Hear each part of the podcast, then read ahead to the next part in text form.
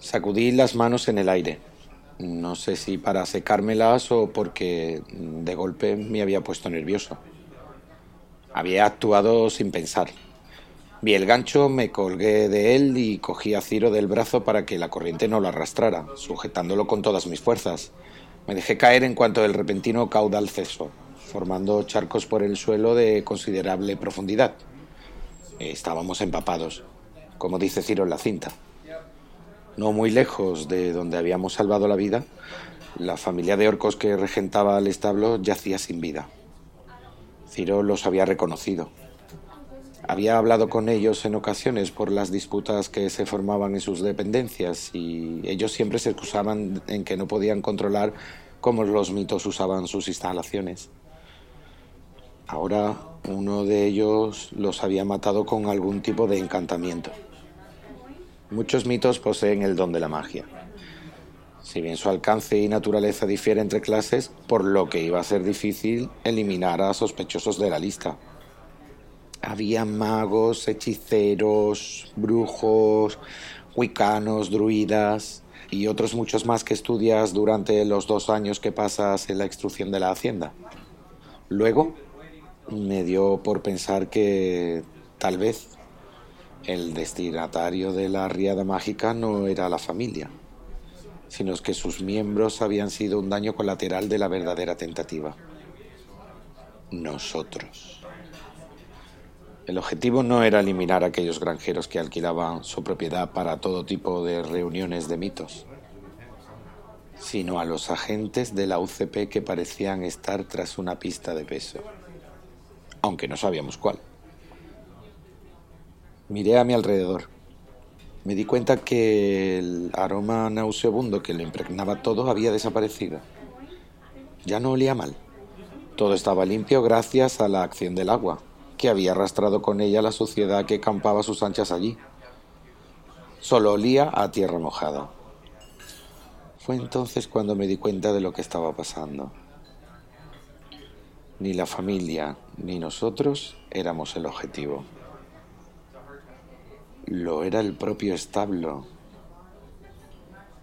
Ya sé lo que ocurre, le dije a Ciro. Él me amenazó si no le decía de inmediato lo que había deducido. Quise hacerlo, pero mi mente estaba ordenando las piezas de aquel puzzle para componer una imagen más clara. Ciro se acercó a mí y me cogió por la solapada de la chaqueta. Me miró a los ojos y me señaló con el dedo índice, colocándolo entre mis manos. Se lo conté.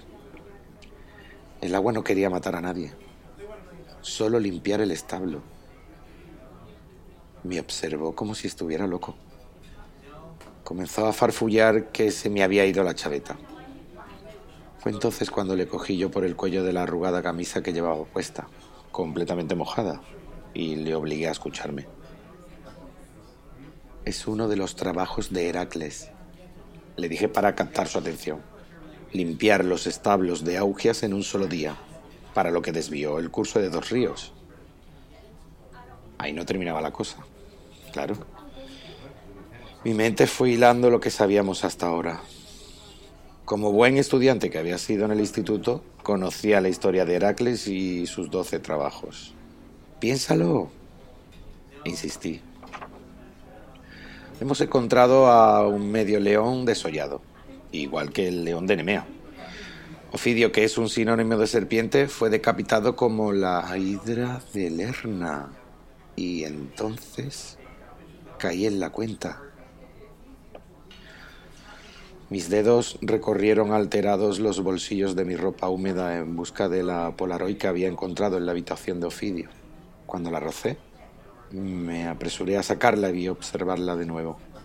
Ahí estaba mi hermana, risueña, ajena al fin que le tocaría vivir la primera noche en la que habíamos intimado como hermanos.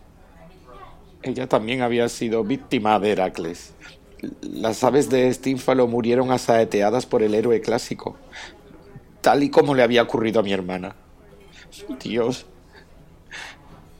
han pasado más de 30 años y aún sigo sin poder hablar de ella. Hasta su propio nombre era un indicio de lo que le había ocurrido. Ciro me colocó la mano sobre el hombro, ofreciéndome su particular consuelo después de atar los cabos sueltos en voz alta.